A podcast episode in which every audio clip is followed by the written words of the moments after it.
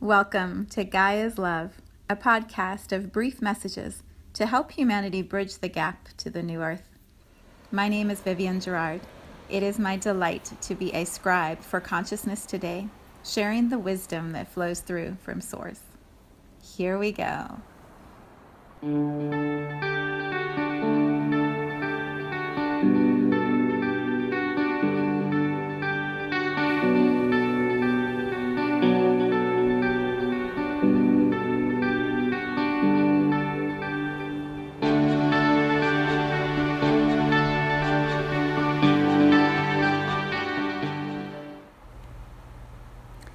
Episode 162. It is Tuesday here in Cincinnati. Gorgeous, sunny. The rain has moved through, and we have a few days ahead of us of sunshine. So it's going to be yard work afternoon. Time to dig in the dirt and look at all that is coming up out of the ground. It's a little chilly, but overall, just a beautiful day.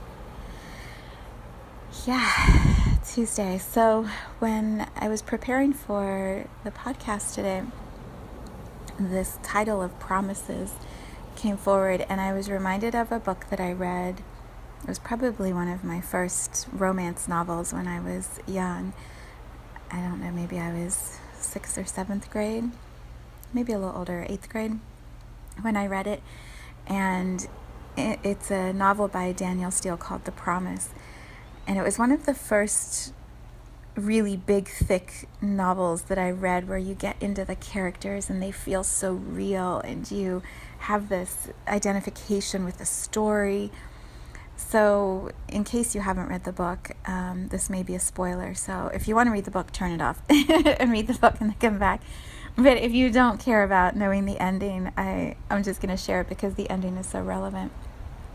In the story, the way I remember it, and I haven't picked the book up in a long time. I think I found it, I don't know, maybe five or ten years ago. I don't remember. I found it and I read through it, and it was just as good as I remembered, which is really impressive for a book to hold its uh, power that long. But in the book, this young couple, you know, fall in love and make this commitment to each other. And they have these rings that they exchange and they bury them under a big, huge tree and have this beautiful promise to each other of who they're going to be in their lives. And then stuff happens and they aren't together and they end up, you know, going in different directions. And and the story follows each of them and their loss and their pain in being separated. And then eventually they find their way back to this tree and the rings that are still there and just have this incredible moment. It's just such a pure beautiful love story the kind that movies are made of. As i'm saying all this i'm thinking about sweet home alabama. It kind of has the same storyline and um, what was the other one that just flashed to my mind oh, it's gone now. But there are several stories that have this. Oh, um, the lake one, Lake House. The Lake House has that same sort of feeling, except they play with time in that one in a different way. But the whole premise is we have these promises that we make for grand love, and then life gets in the way. And as I was thinking about that today, you know, there's still I'm still so present in this energy of Libra and partnerships and sacred agreements.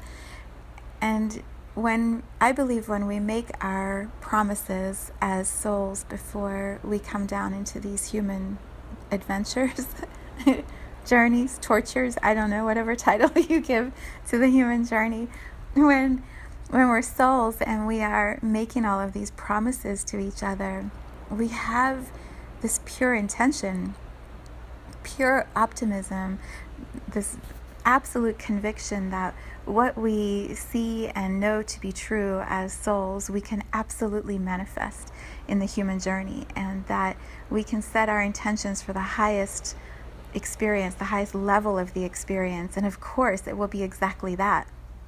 then, when we're down here on earth, down here, up here, sideways, however you get into earth, when we're here on earth, oh, it's like, wait a second, right? You promised me this, and now you're showing up as this. Or we made these promises to be together to be together and now we're not together or you know we made these promises for these futures and now here we are in these realities and so there's a sense of disillusionment or disgust frustration depends on how far you are into the betrayal of the promise not being fulfilled we get very attached to it doesn't look and feel like how we know in the core of who we are it's supposed to look and feel. Because there is always this this truth or this resonance inside of our human experience that is the soul in its purest form. And the soul knows when we're not in full alignment or full integrity or the the vision we were holding as a soul isn't quite complete yet or or manifested yet. There's always this knowing inside of us. And the human experience of it can be so annoying. Maybe that's the best word. It can be so annoying because it just doesn't match what that soul expression knows that it can be and I, I say that for our relationship with ourselves as well as our relationship for those people around us. And so the, I guess the hope or the, what would the word be? The clarity that I would offer for us to explore, each of us individually, is what is that knowing that is in the center of us that we need to keep coming back to. In the in the book The Promise, what I loved so much about the story is how because they had experienced that feeling of unity as a young couple, because they had felt what it felt like to be in that pure vibration of love and commitment, everything that wasn't that in the rest of their journey, they knew that it wasn't matching what they had originally once felt. They just knew it. And so they they finally gave up on the stuff that wasn't working to go back to that dream of what was actually possible because they had felt it, they had experienced it. And so when they found their way back to that tree, and I know this is a very romanticized story, but you know, it it explains the point beautifully in my mind. when they found their way back to that tree, they they were reminded that what they knew had been true was true. And they were both different individuals for their journeys that they'd experienced, but the love, the the connection was as true years later as it was when they first felt it. Perhaps even more so, even strengthened or deepened. When we feel that sense of being annoyed that things aren't living up to what we thought, or the relationships aren't exactly the way we pictured they would be, or the other person isn't showing up in the way that we want them to show up. The invitation is to come back to that pure knowing of what the promises were in their highest expression. Come back to that knowing within yourself right? So for me, like coming back to that knowing that when I agreed to come have this human journey, I agreed I would show up always as my best self, as much as possible. That I would show up with an open heart, that I would show up with compassion and with kindness, and that I would keep coming back to that. Even when I get frustrated, even when I get annoyed, even when people aren't what I hope they're going to be or show up in the way I want them to, like that's that's not the point. The point is am I showing up Am I fulfilling my promise? Because the more consistently I do that for myself, the more I radiate that consistency out into all the relationships around me. And then if I'm showing up as me over and over and over again, the best version of me I can hold or or maintain for as long a period as possible, then there's a, an invitation for others to match that vibration. And my work is to let go of the attachment to it or to let go of the expectation that they have to do something that isn't in alignment for them. You know, my my work is to be me, not to monitor all the people around me and see if they're doing what they're supposed to be doing. My work is to show up for myself in my best possible way and keep coming back to that that vibration, that promise, that truth of who I know I am. And I fail. I flunk out all the time. I mean, I do. My children, my pet, my partner, like, oh, many people will tell you I suck often at being the best version of myself.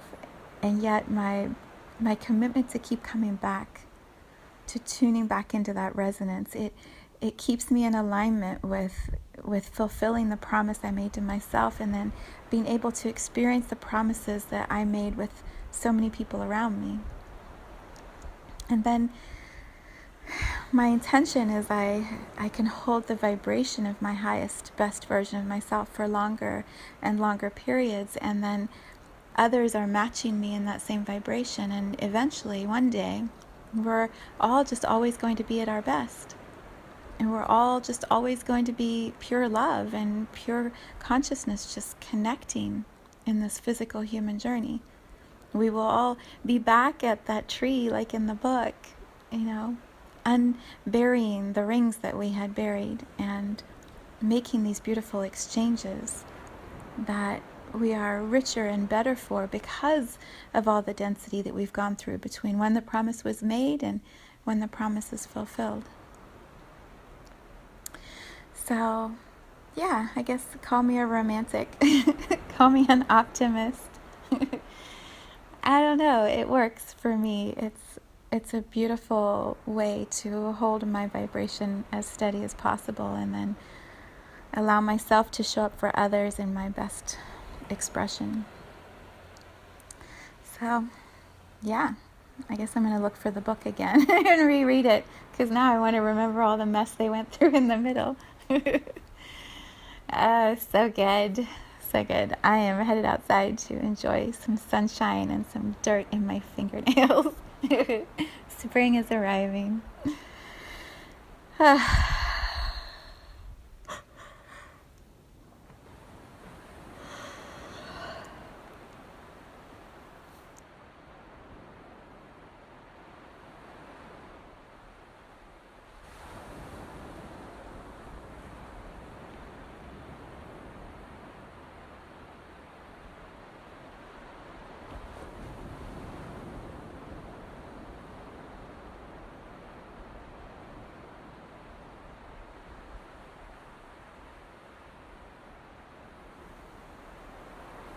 Thank you for tuning into this vibration of pure love.